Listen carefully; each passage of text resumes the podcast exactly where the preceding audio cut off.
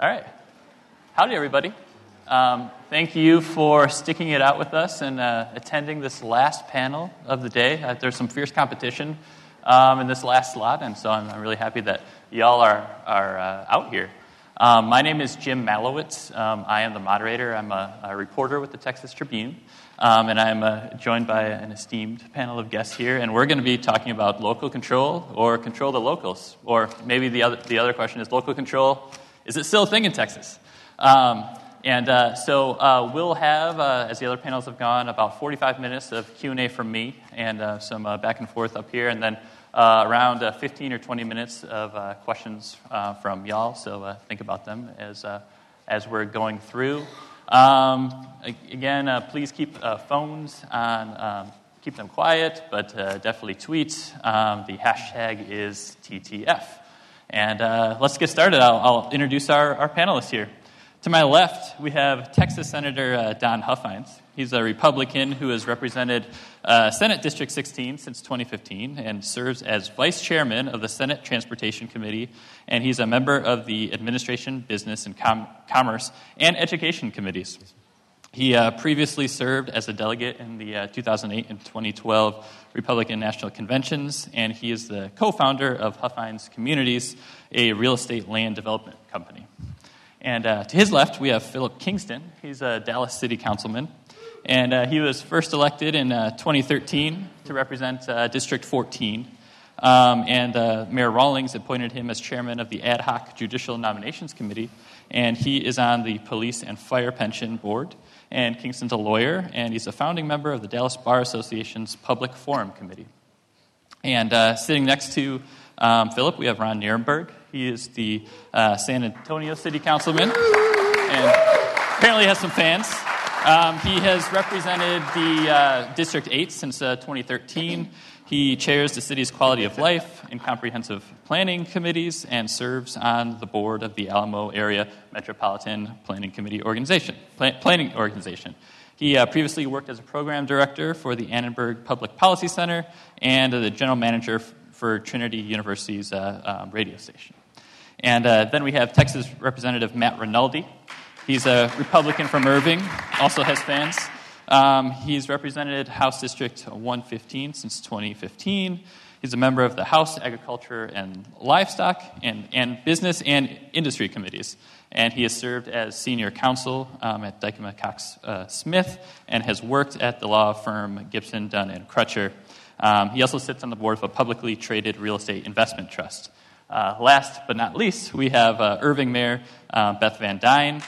Um, she was first elected in uh, 2011, is now serving her second term. Um, she's a member of the U.S. Conference of Mayors Advisory Board, uh, the Texas Municipal League, and the North Central Texas Council of Governments. Uh, she is also a member of the boards um, of the North uh, Texas Commission and the Irving uh, Las Colinas um, Chamber of Commerce. Um, so there you have it. We have a diverse group here, and, and let's, let's have a, uh, a nice debate about local control. Um, if it exists in Texas still. Um, it's, it's been interesting uh, to, to, um, uh, to be reporting over the past couple sessions.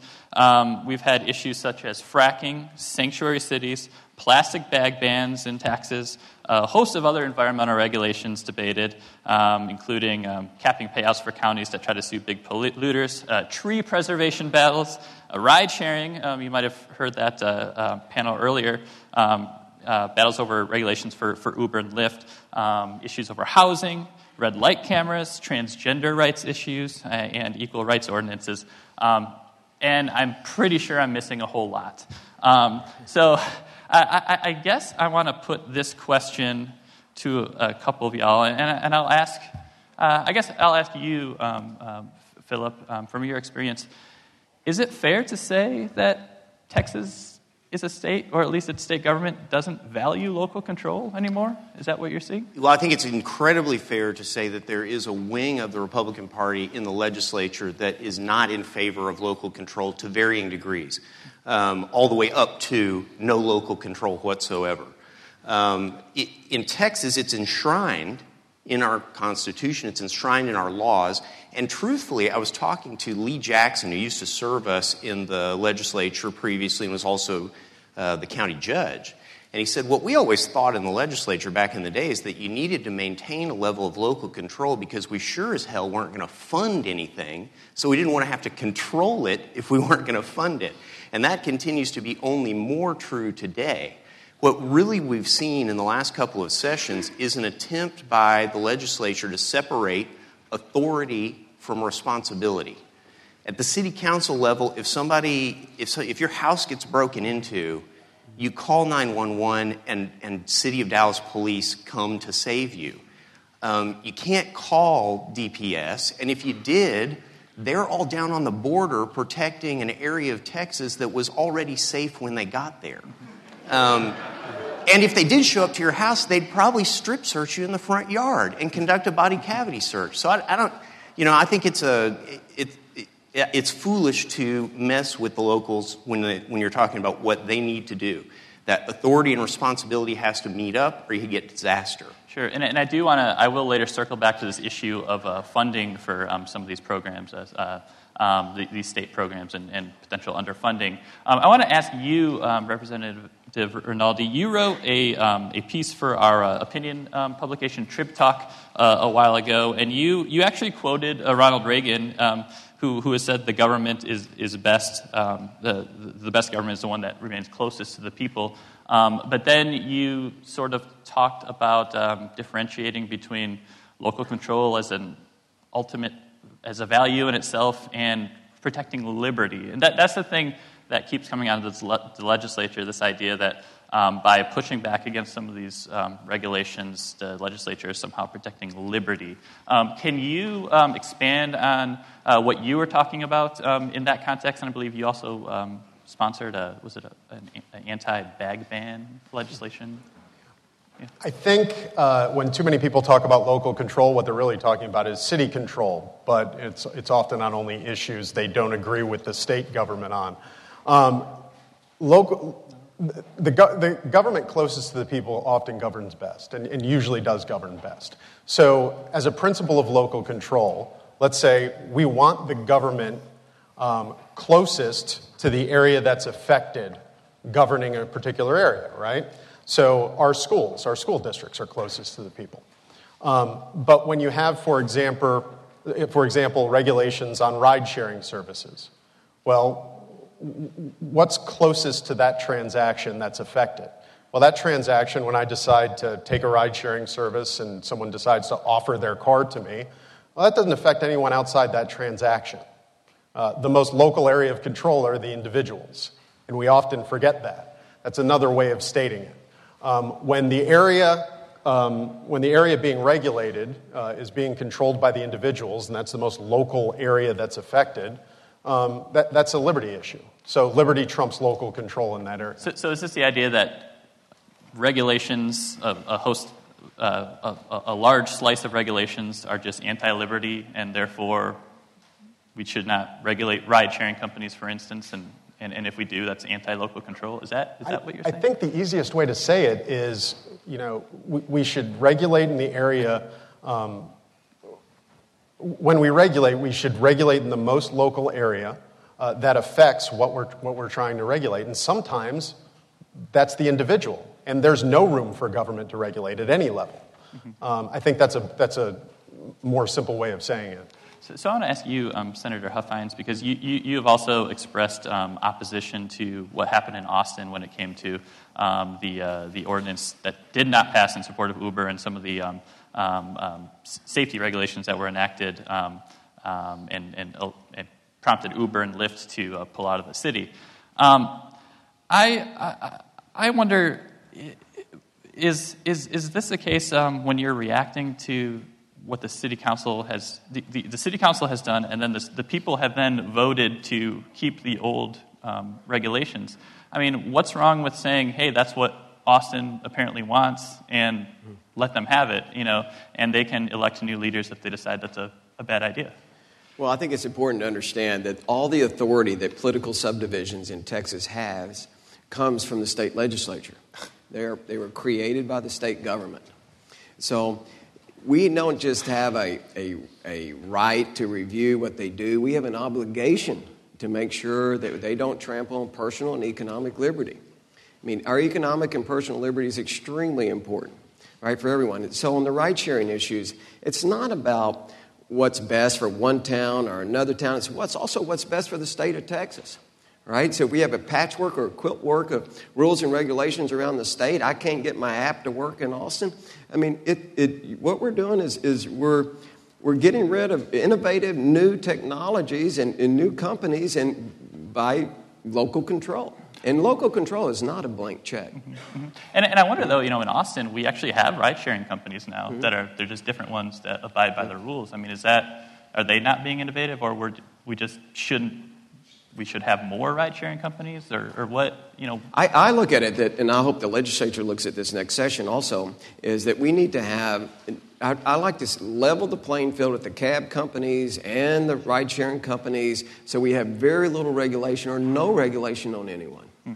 and uh, um, so we let the free market work. The consumer is going to make the best choice. The consumer is always the, the person that's going to regulate their own behavior. Councilman Nirenberg, you kind of scoffed when um, the senator mentioned that uh, these uh, local entities were the creation of the state. Um, uh, well, why I mean, it's, it's a great Bill Cosby joke. I remember that. We bring you into this world, we can take you out. That's not how it works. In fact, in fact, and that's, it, it doesn't pertain uh, to the state of Texas. The reason why you see cities get involved in these regulations is because there's a great void of activity on things that the state ought to be taking care of. We all know that this, uh, the reason why property taxes increase is not because of cities, it's because of school districts. And the reason why they're going up for school districts is because the state has consistently underfunded public education. With respect to. With, the respect, with respect to the, the right of cities to exist and to govern, um, that is the basis of, of the Texas way. Self governance is what this whole democracy is based on. And, and for, us to, uh, for us as a state to suggest that, um, you know, they, that which is not uh, given directly to the cities, we cannot perform for ourselves. Well, tell that to a city that's about to celebrate its 300th anniversary. We existed long before the legislature did, and we've been doing just fine. In fact, uh, one of the things that San Antonio has done well is rideshare. And we have been uh, working with other cities to model legislation so that they can bring those companies back. Mary Van Duyne, I want to get you into this discussion. Do you feel like, um, and if I'm correct, was it at the end of last session you uh, signed on to a letter from eight North Texas mayors to uh, Senator Huffines to say, hey, we're, we're concerned about some of the measures um, uh, that are being uh, looked at in Austin. We want to have more of a voice. Um, what's, what's your perspective on these debates? Are, is, is there um, is there more of a uh, is there a backlash against local control, or, or do you see a, a, way to, to move forward? And is it, are we making more of it than, than we need to? Well, I think you, from a local government perspective, there's some things that we do very well. I mean, I know, I know, Don, that you do not want to be getting that call at midnight saying that, you know, we're having issues on our sidewalk or our streets. I know you don't want to be getting that phone call. But we have to con- concentrate our funds doing what we do well, which is police, fire, sidewalks, libraries, um, um, rec centers, those types of things. So uh, the letter that I signed uh, with, with other mayors was, hey, can we have more communication with what's going on in the, the state and what's going on in the cities? It was in no way saying what we think you're doing is wrong. It was, can we open up the lines of communications and can we have conversations about what's, what you are going to take re- as a representative down to Austin for the DFW area, for the Dallas area and Irving. And so it was, it was not meant as, a, uh, as, as, a, as anything disparate um, in, our, in our thoughts. But I have seen, I mean, I've been on the city council six years, and I've been mayor now for almost six years. At the city council level, we can make some really stupid decisions. Now, I would argue at the state level, you can make some pretty stupid decisions as well.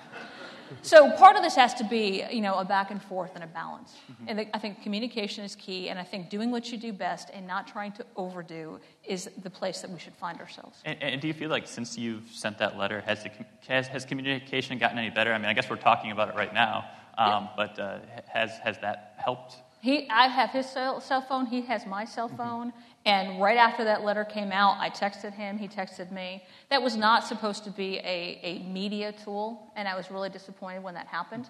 It was merely supposed to be a conversation between local officials and their state representative. Mm-hmm. And uh, how that has been kind of twisted in the media has been really unfortunate. Well, Jim, if we're going to compare the efficacy of city to state regulation, I will take that test any day. Here's, a, here's an area where we are preempted, where the state has taken away control and has assumed all the authority and hopefully the responsibility regulating drilling. Now, Ms. Van Duyne's city has injection wells. She is, her city is creating my earthquakes. City, my city does no, not does have not. injection wells. It, right south of Irving, aren't is, No. There are injection wells next to Irving that are, ca- that, are cause, that are causing earthquakes in my district that broke water mains in Senator Huffines' district, and my citizens had to pay. I, mean, that's an area where the state's supposed to regulate, yet the Railroad Commission, as was shown in the Sunset Review last year, enforces 16% of the approximately 60,000 violations of Texas law committed by drillers every year. And, and what do you say? You know, this was a huge um, discussion, obviously, in the 2015 session when uh, uh, HB 40 um, passed, which was the bill that uh, uh, uh, really eroded local control on a, a, a variety of issues related to drilling. And the um, Railroad Commission at the time, you know, argued, and so did state lawmakers. The Railroad Commission has the expertise to do this. We have the staff to regulate it, and the cities don't have staff to go out and inspect wells all, all the time, or you know they don't have the expertise. Uh, what what do you say to that? Well, I was down there testifying about HB 40, and I brought with me the Arlington fire chief. Because one of the things that HB 40 did is it removed cities' abilities to demand an emergency action plan from drillers so that local firefighters, who are the only people who are going to respond to a well blowout, can know what is down well when they get there to know if it's poisonous and if they need to take care of themselves. They passed HB 40 anyway. Two weeks later, there was a massive fracking leak in Arlington, and that fire chief had to evacuate 50 homes because the setback in Arlington is only 600 feet. Now, you might think Arlington would, could then go back through local control and extend that setback since it now has proof that its setback isn't big enough. But because of the way House Bill 40 preempted cities, it can't do that. What, what do you say that, to that, uh, Representative uh, Rinaldi, this idea that, um, at, at, least on the issues of uh, uh, drilling and fracking and some other environmental issues, um, the, it's the people in the cities who are dealing with maybe the pollution or other consequences, and they want more state action, um, and they say, why can't we take action and, and, regulate it ourselves? Well, you're not saying that. You're not regulating the environmental uh, hazard. You're just saying you're doing it on a state level. Um, the, the cities can regulate environmental hazards such as, as trash pickup and, and, and different things localized to the city. Um, but in an area like, like fracking and other areas where the entire state's affected, you're, you're regulating at the area closest uh, to the people that's affected by the issue at hand. Um, and that's what you're doing. And I think you need to recognize some, in some places, like fracking, it's a state level. Uh, in some places, like Uber, where the state steps in, they're saying that the individual is the closest level affected, mm-hmm. uh, and the government shouldn't be involved at all. Mm-hmm. Mm-hmm.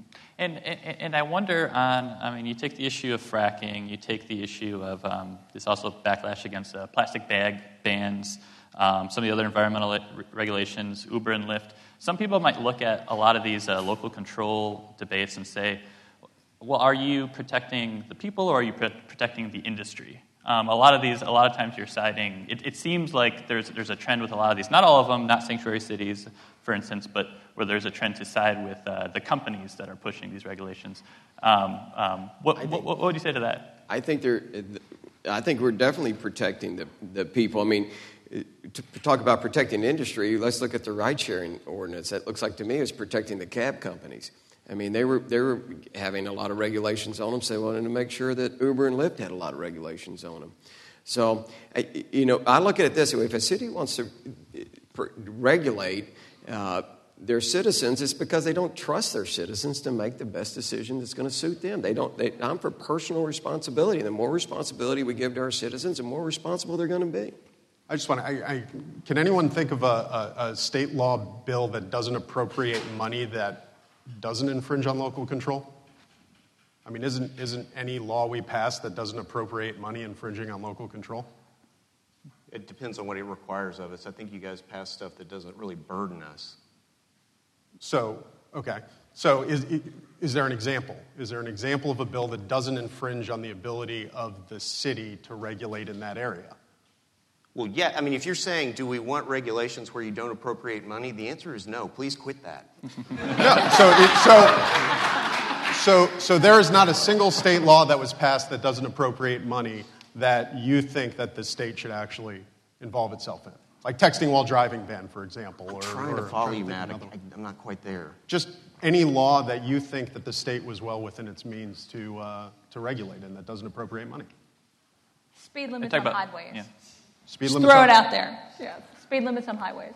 85 miles an hour through West Texas. But you're talking to him. I don't, I'm not going to get into Um, so, so, so you're, you're saying that I mean, there's got to be a, What I'm, what a I'm saying somewhere. is the debate isn't about local control. The debate's about when you infringe on local control. Everyone knows this, the state government has the ability to, to regulate, to operate. The, the, the answer is when. Well, the theory of limited government is you regulate up when, it's, when it is a regional issue, when you've got something that can't be contained within the local government, government unit, and you only, only regulate down to defend the rights of minorities. And businesses are not minorities. I find it interesting that the principle of limited government involves letting the cities regulate, when really the local control issues are just the state saying nobody should regulate. Well, I, w- I- I wonder what you would say. Um, I think that's an interesting comment. This, this idea that you know sometimes we're talking about city regulations versus the state coming in and saying no regulations. What about the issue? Um, you know, there's a, a battle over um, whether uh, I believe Austin passed an ordinance um, that said that landlords had to um, accept federal housing vouchers, um, and there's an issue that yes, that's a regulation on landlords. But could you also say that's a personal liberty issue for the people who want to live in like uh, want a better like more of a choice to live in the city. I mean I, i'm wondering if, if this is an issue with your definition of liberty sometimes conflicts with the people in various cities definition of liberty because liberties often conflict. Um, and, and, I, and i wonder if that's something that you ever think of that uh, you know your view as a lawmaker your values might be different than those um, in the city There's differences in a liberty definition. I think we're making a great step if that's the question we're asking. Is this a liberty issue where nobody should regulate city or state? I, I think that's a great first step. Something like housing vouchers, I think that's problematic because you're saying that someone has the liberty to use government assistance wherever they want. That's not really a liberty issue. Um, because they're, they're using other people's money for those vouchers. But I do agree uh, with your general principle. And, and, and I guess I just wonder if there's, um, um, if you've ever thought about just this idea that, that liberties do sometimes conflict, um, um, and, and, and whether it's Where it's exactly worth- does my finger end and where's your nose end? Right, right, right, and, and, and like, like, where's the line there? Like, like, when do you decide to step in uh, uh, in the state and say, um, I mean, is there, is there a category of liberties that you decide we must protect and, and keep the cities from infringing upon? No, I, but I think if that's the debate we're having, we're making huge steps in the state in, in, the, in the way we look at laws we pass. And uh, Senator Huffines, I, I wonder, um, and I'm curious f- from all of you, um, what is your ideal relationship between the cities and the states? Um, where's the line? What, what, what can states reg- what what can the cities regulate, and um, what's, what's just, just a no go? I mean, is there a general philosophy there? Well, I like to look at it more a holistic approach that in the legislature we should be looking at, at looking to regulate, to supervise the cities on economic and personal liberty uh, overall. And for instance, let's look at recourse to the citizen that's, that's had their rights trampled. Let's say the city or political subdivision violates the law, where they say, let's take an example of a plat approval. They don't have the authority to deny the plat. The citizen then has recourse to sue the city. But what's their recourse? They can hire an attorney, spend thousands of dollars, go through the court system, and two or three years later, they get their plat approved, and the judge says, No, you should approve their plat, right?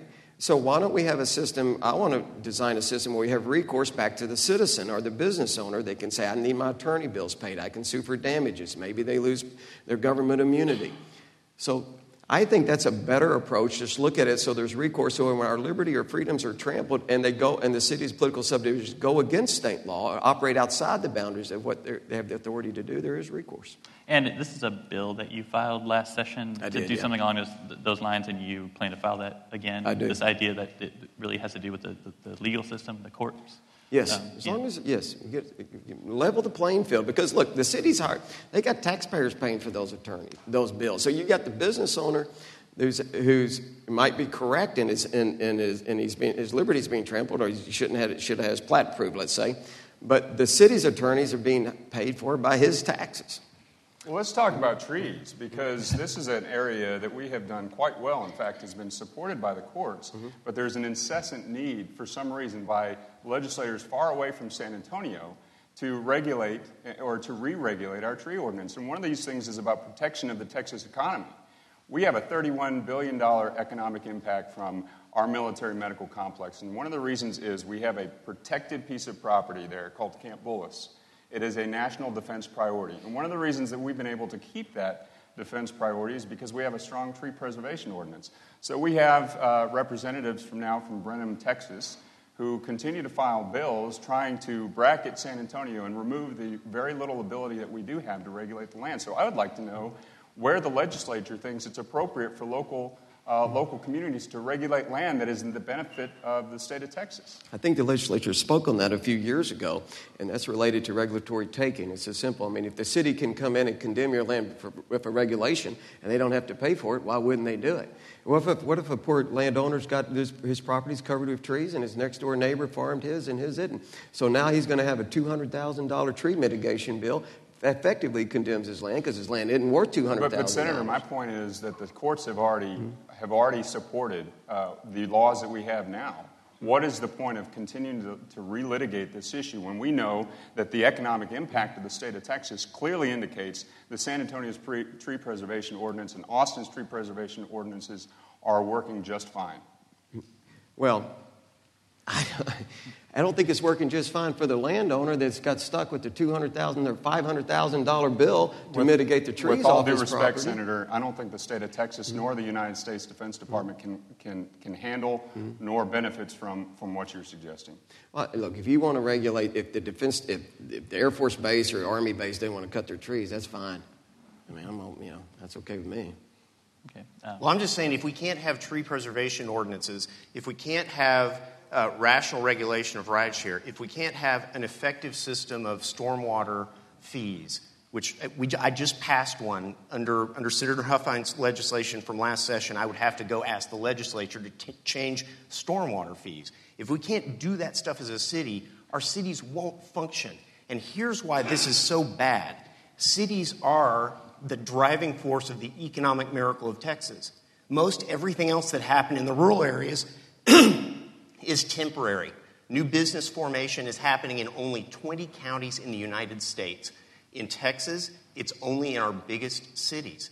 If we don't, if we don't continue to use those cities in a way that attracts people, makes them have clean air, clean water, good parks, all the things that the cities provide, the Texas economy is going to crash. And here's the beauty of it. They agree with us because we're still in office, okay? and uh, Re- Representative Rinaldi, you had a response to that? The, the Texas economy isn't going to crash because Councilman Kingston can't regulate what private individuals do on their property. The, the Texas economy is great because, less than in any other state, the government doesn't get in our private business. And that's how we keep Ca- Texas great, and that's how we keep the economy. Then why do the companies move to the cities with the higher regulations? Why are they not moving to Hunt County? Why are they moving to Dallas County? Because that's where the people are. Why are the people there? The people keep voting for the regulations.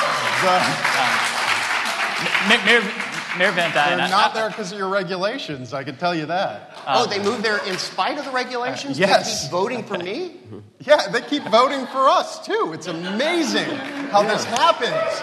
And we keep you in line, and they live, and, and they're freer city, than in any other city state of Dallas voters do you have, Matt? I have I have a lot. probably a few hundred. I have a lot of Dallas voters. And they keep voting for me. lost They voted for me too. I have a lot of voters. Mayor Van Duyne, Um, I would like you to, to outline for us what, what is your ideal vision of, of the um, interplay between cities and states? I mean, have you really thought, thought about this? You know, you mentioned garbage collection, you know, things like that on the ground, but where, where, where should be hands off for the state and, and where should uh, the state let the well, city? I mean, that, that's a huge question. I mean, and you- are you talking about education? Are you talking Mm-hmm. about public safety? Or, I mean, there are some overlaps. Mm-hmm. There's obviously some overlaps. Economic development is one of the key things that we do. Now, from a city perspective, we can influence on, on our academics, but that's not anything that we have direct control over. What I would like to see is obviously communication and maybe some demarcation. Mm-hmm. But I do believe that there has been a number of cases in Texas alone where you have seen cities go over that line. Um, and in, in you know, Irving, we have tried not to do that.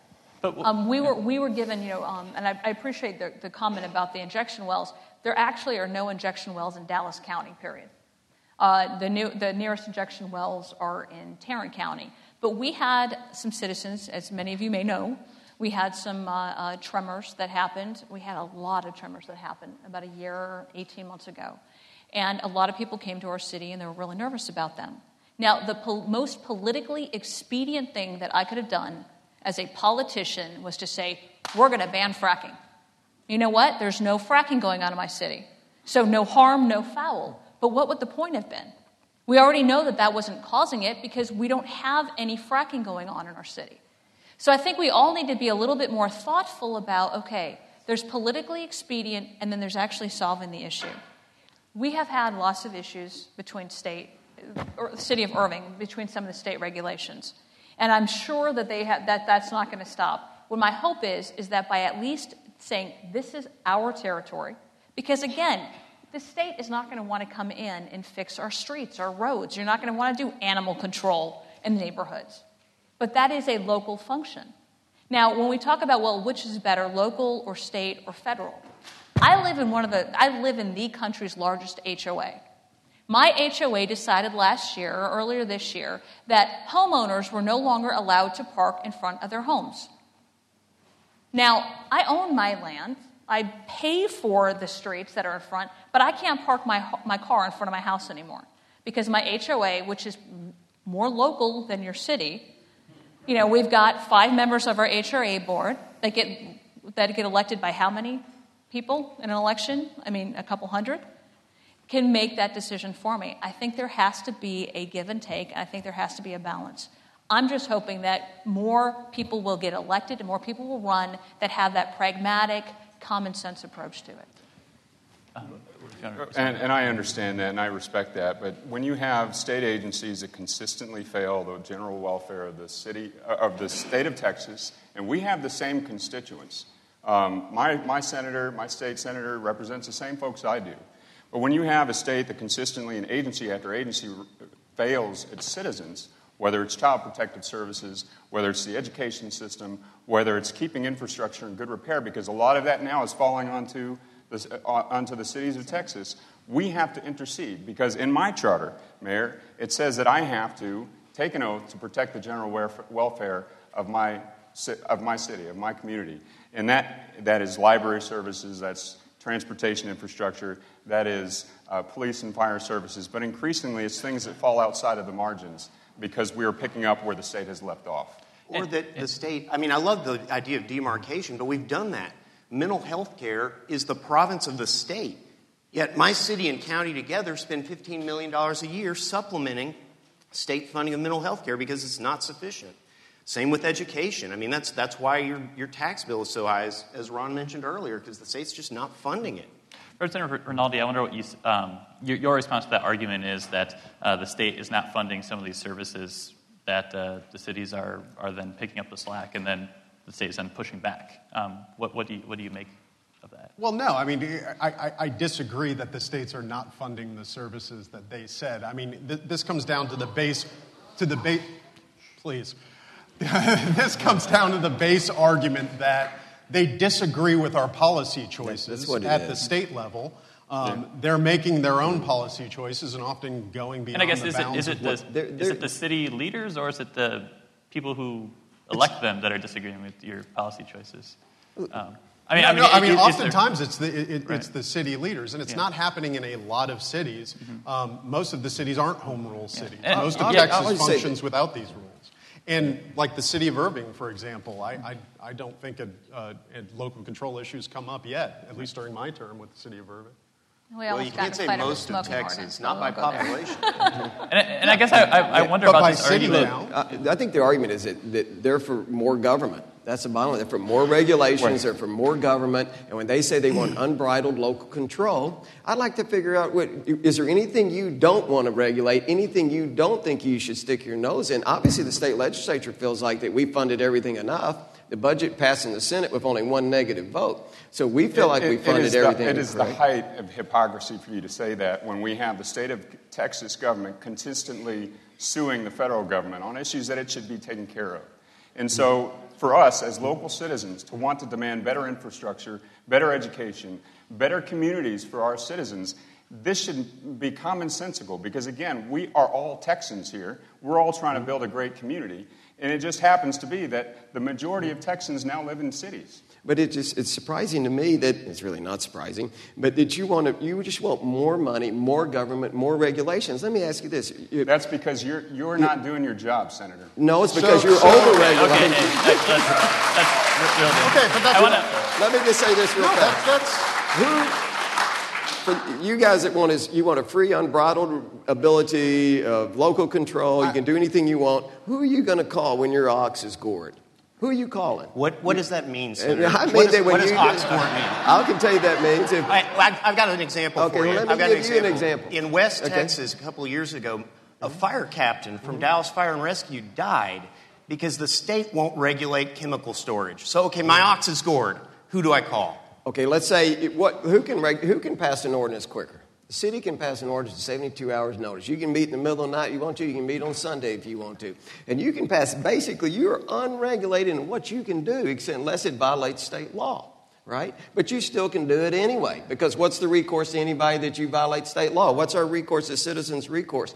If you say you could pass an ordinance that say everybody drives a pink Cadillac, everybody tomorrow has to have a pink Cadillac. If you don't, we're putting you all in jail. It, it doesn't, it doesn't serve say- the debate to bring up absurd examples. And no, like not really, because there'll be there'll be you guys are uh, on to the left. You're liberal. There'll be issues that you want the state that you think that somebody in local government has gone too far. And if you've gone too far, who are you going to call? You're going to call the state legislature to come down and, and, and pass an ordinance to fix it. I'll call our state legislators are doing just fine.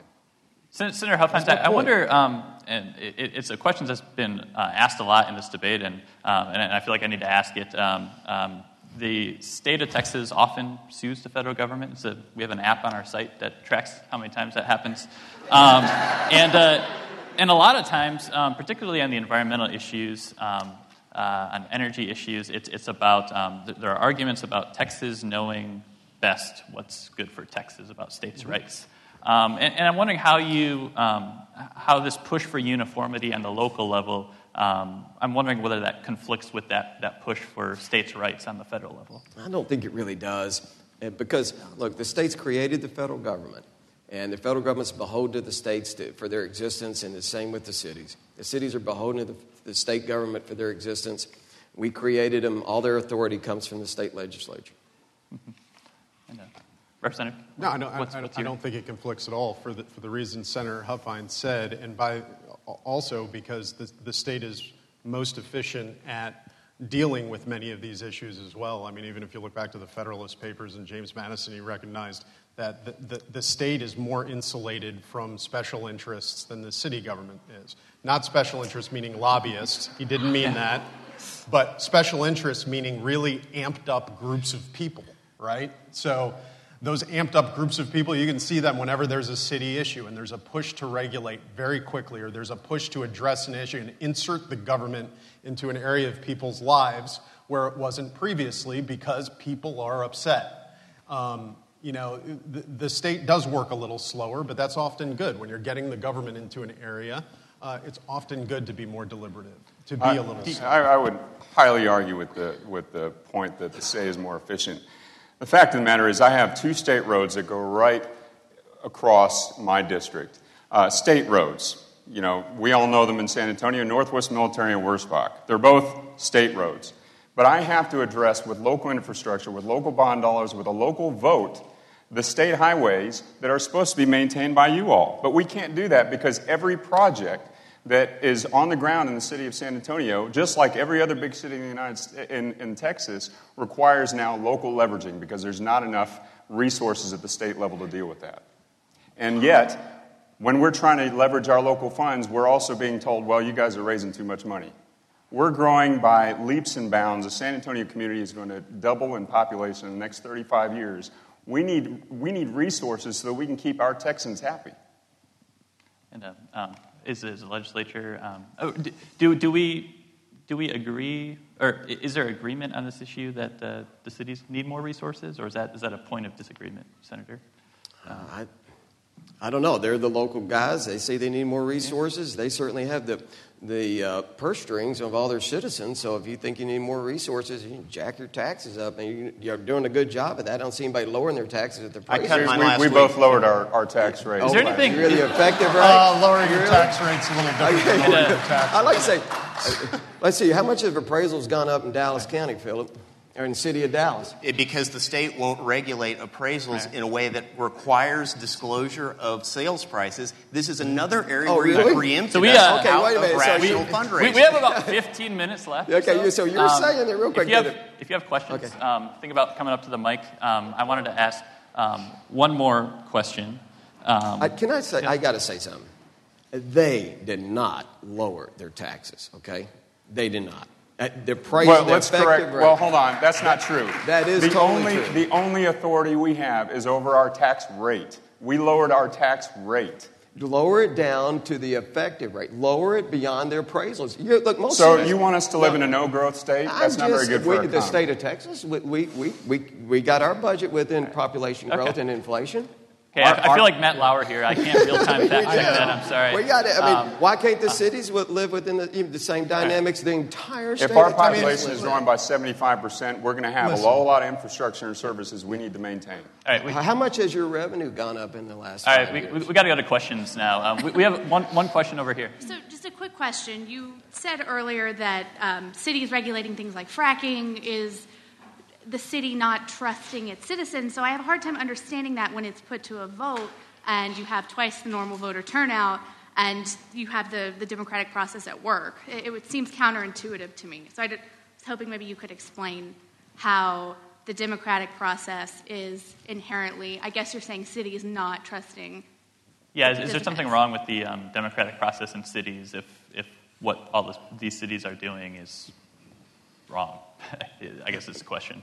Um, and, and that you need to change the, that they need to override the democratic process in cities? Uh, Is this a question? As, if, if the state of Texas has spoken to legislature, if we've spoken on an issue, then that's the law. And if the, is that, No, so Betty? in Denton it was reversed. In Denton we passed the ban. It, it had a very high voter turnout. It was a voter initiative. And then the legislature came in and said, well, no, you can't do that. So to me, that, that feels more like the state not trusting its citizens than the city not trusting its citizens. But maybe you can clarify Well, for the, the, the democratic process in some areas, for example, in, in Austin with Uber and ride sharing, uh, that was people voting to regulate other people's ride sharing choices. Well, but so I'm the not state about wasn't, Austin. the state was about Denton. overriding particular individuals' rights to say what other individuals So- can and can't And, do. and she's asking about the uh, Denton fracking Yeah, I mean, it, issue. it, yeah. it, it, it applies to all of it. I mean, when you're talking about property rights, when you're talking about ride sharing choices, when, when you're saying there's no area for the government to regulate, that, that's what we're saying. And I think that the big difference between the panelists today, and I think clarity is more important than agreement here, is when you hear us talk, uh, Senator Huffines and I are, are talking about uh, growing Texas by having the government not act in certain areas. Um, and the other two panelists seem to equate Texas growth with the government acting in almost every area, as far as I can tell from this discussion. we, have a, we have another question over here. That's a gross mischaracterization. Well, I'd say I'm reacting to the growth I have to have, and I would also not characterize groups of citizens as special interests. I call those voters. I was using someone else's characterization. That would be James Madison in the Federalist Papers. Okay, so It's a word that was used. my question is uh, directed at Senator Don Huffines. Um, I'm Greg Worthington. I'm a, I'm a UT uh, Austin PhD student in the Education Policy and Planning program. Um, and so, my, my, question though is that you talk about um, not spending more money, um, you know, not, not, not increasing taxes or whatever. You talk about not, not uh, increasing government. But when you, uh, when you filed the bill for uh, education savings accounts last session, the fiscal note that you had um, would have required, and I read the fiscal notes on, on the legislative website, the fiscal notes required hiring 35 people in the state government for oversight and regulation of this program. And this is all on non instructional, like non academic, non instructional costs. So, how do you justify your ideologies when your actions say otherwise. First, I disagree with LBB on that analysis. There's a lot of third party third parties that we that can do the work for the ESA accounts. Uh, Xerox has a company called Benefit Wallet. We can sub all that out to them. We don't have to hand, handle any of that. I don't get to argue with LBB very much when they put those mm-hmm. footnotes, uh, fiscal notes on the on the legislation, and I think they're just completely wrong on that.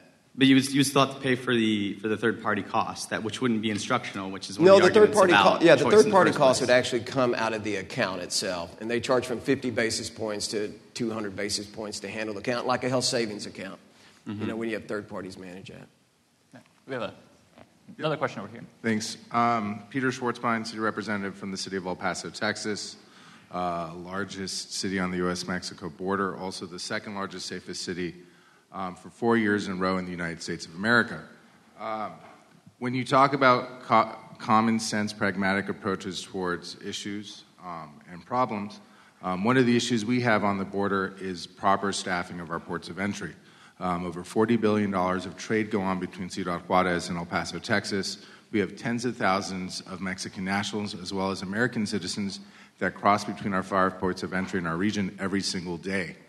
Yet, the state seems to be focused on making one of the safest parts of its state um, more militarized. Um, and because of that, the city of El Paso has entered into a public private partnership, actually paying for additional officers to staff our bridges during high peak hours. So, how exactly do you understand or think the role of the legislature should be to make sure that we continue the, this economic miracle of Texas, even all the way in far, far, far, far, far West Texas, um, up and running? Or do you think that's a, a local issue or a federal one? I'm trying to understand because this is a party that, you know, wanted the federal government out of people's homes, yet wants the state so, to be. So, so we're talking about the, the conflict between uh, the uh, uh, militarized border? I would say and, probably and militarized zone. You know, the idea that ultimately border security is economic security. Yeah. And does, does anybody want to um, answer that question? I don't know if I understand the question. Were you talking about the increased DPS border security? Yeah, where if you'd probably talk to most local local leaders along the U.S.-Mexico border, they would tell you that the best way to guarantee safety and security on the border is by increased um, officers on our bridges, making sure that people can cross efficiently over the border as opposed to this sort of imaginary Rambo situation. I think he's saying. Well, are you talking about the bill? The, you're talking about the bipartisan border security bill that was passed, that was carried yeah. by um, by uh, Representative Munoz, right? That's one of them. Yeah. Okay, and and that was, I think, heavily supported by. Um, Democratic representatives who lived in the border cities as well. Uh, I think it's been a successful bill. I think it's, it's helped to reduce crime on, at the border. Uh, I, we just got a briefing from DPS that, that the bill has reduced crime at the border, and I think it's operating the way it was intended to. I think we still need to do more um, in order to protect the people from border crime at the border and in order to prevent human trafficking. But I, I, I haven't heard those complaints that you're talking about. You. We have another question over here. Yeah, my name is Mark Miller. I'm, I, I refer to myself as a recovering engineer, having been through two successful tech startups, also been in Austin almost 40 years.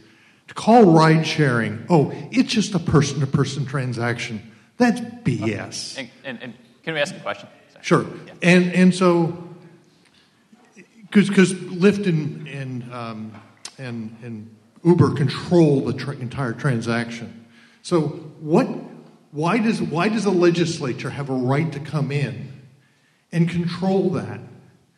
In other words, we, we have a right to, to our local transaction and to negotiate with these companies. And you're saying we don't have the right to negotiate with companies that come into our, our, our jurisdiction. What I'm saying is you don't have a right to destroy whole technology, new technology, new companies like that. Yeah. Oh, oh, sorry. sorry. Um, I, I, look, you don't me- have the right to control private contracts Yeah. in which your neighbors don't have an interest. why, why don't you trust people to make their own decision? If you think you need to be secure in that vehicle and you want a driver that's that's vetted, completely vetted, photographed, and fingerprinted, Oh, oh, and by the way, they, the, the fingerprints don't actually Yeah. keep you from Yeah. being a driver Okay, this- this because is the for- Austin This is a ordinance This is for the ride-sharing panel okay, that uh, already but happened. don't but- get in the uh, car.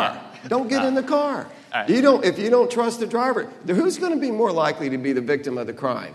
The passenger or the driver? Okay. The driver. We- is we- we have another question over multiple here. Uh, more dangerous than being a passenger. I'm, I'm hoping there might be uh, some points of agreement brought out. So I know that uh, Mr. Nirenberg, the city of San Antonio, which I live close to, bans uh, texting while driving in the city. Um, but Representative Rinaldi and Don Huffines have opposed uh, texting while driving bans statewide. Um, I would assume you would agree with them on that because you wouldn't want to force that onto cities who have made the decision that that's not the right decision. I know many of your, in fact, all the Democrats in, in San Antonio voted to make it a statewide ban. So do you see that as an infringement of local control? And I'm assuming you'd vote with Representative Rinaldi and Senator Huffines. You on a- asking me? ag- Against a texting while driving ban statewide. So I think texting while driving bans are good for public safety, uh, just like helmet laws and seatbelt laws. Um, but I think this is a great area of conversation because, uh, you know, what we would ask for the legislature if they want to uh, consider a statewide ban is don't tell us we can't make it any more restrictive. If citizens of San Antonio want to have safer highways and they think taking, taking the uh, driver's hands off of the cell phone is a good way of doing that, respect our wishes. But you can go ahead and, and regulate if you want to. Just don't, don't tell us that our citizens are wrong when they say they want some additional protection. Well, and I mean, to, to be very direct, a, a different example would be Uber and Lyft. I fought like a demon to get to keep Uber and Lyft in Dallas when other people on council were trying to get rid of it. But I will absolutely be opposed to the legislature's attempt to do it statewide because if somebody, I, and I've given Ron a, a ration of you know what about the way San Antonio handles it because I, I don't think they got it right, but he does, and his citizens agree. You wanna, uh, go, go ahead, sir. Hey, thanks. Uh, my is Corey. Uh, I represent an environmental group called Texas Campaign for the Environment. Um, about earthquakes, uh, U.S. Geological Survey, you know, people who know about earthquakes, they've known for decades that um, induced seismicity is a thing. When you inject liquids into the ground, you can induce seismicity. Um, and recently, SMU released a study that found that the Irving earthquakes were indeed caused by injection that was just a couple counties away that had drifted along a fault line. Um, the state government just spent $5 million on seismology, and the Railroad Commission still denies to this day that there's no link between earthquakes and, and injection of fluids in the ground. So, how can you call that more efficient?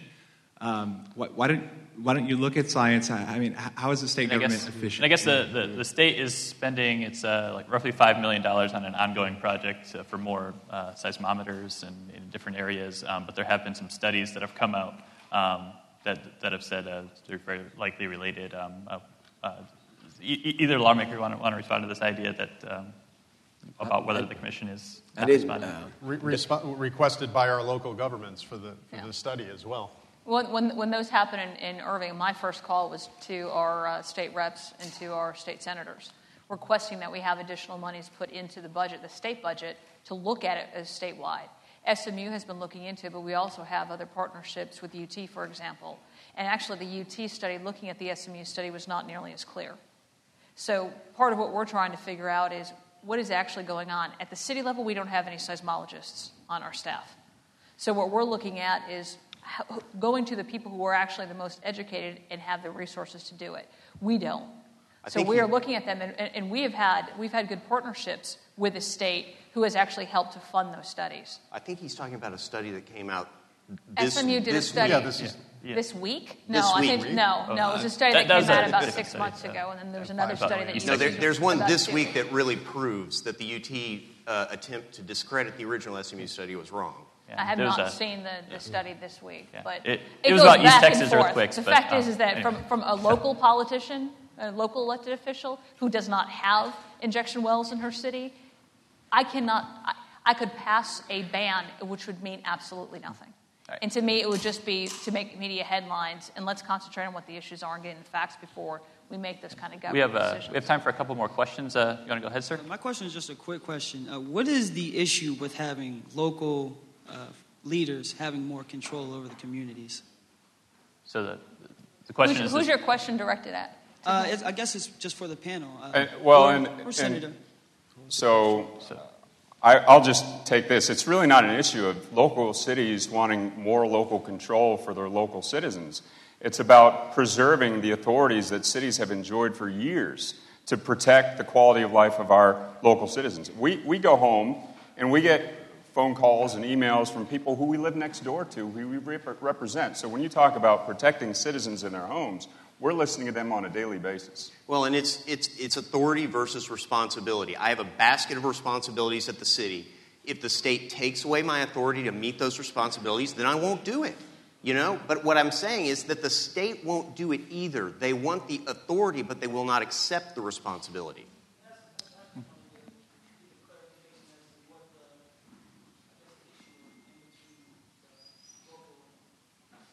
Yeah, and, just this idea. The, the idea is philosophy. that, that, as a general principle, the, the local government regulates areas best that affect the local citizens, but there's also areas that the state should take out of regulation altogether. Unfortunately, when there's a, a new area, um, government attempts to pounce on it very quickly and regulate almost every area of our life. And the state government tries to take some areas out of that and leave us free in at least some areas to do as we please. All right. Well, and, and if I can now just make one other point, that, that there's been an attempt here to make this a partisan issue. It's not a partisan issue. We both represent communities and are elected on mon- nonpartisan ballots. This is an issue of can All we three of us do, do we have or, Oh, or yes, three of us? I'm sorry, Mayor. Yeah, Mayor um, Van so so th- these are issues about Texans and local cities being able to ensure the quality of life and the services and the infrastructure to have a great Texas. Without the gridlock that partisanship causes at the state and federal level. Does anybody? Uh, looks like we're out of questions, and we're, we're actually um, out of time. I just have a little one housekeeping announcement um, uh, that uh, the Texas Tribune invites you to um, join together in the uh, uh, courtyard at the AT&T Conference Center to uh, recap the day's um, sessions like this one with the other attendees. And there will be hors d'oeuvres and a cash bar. Um, thanks so much for coming out. And. Uh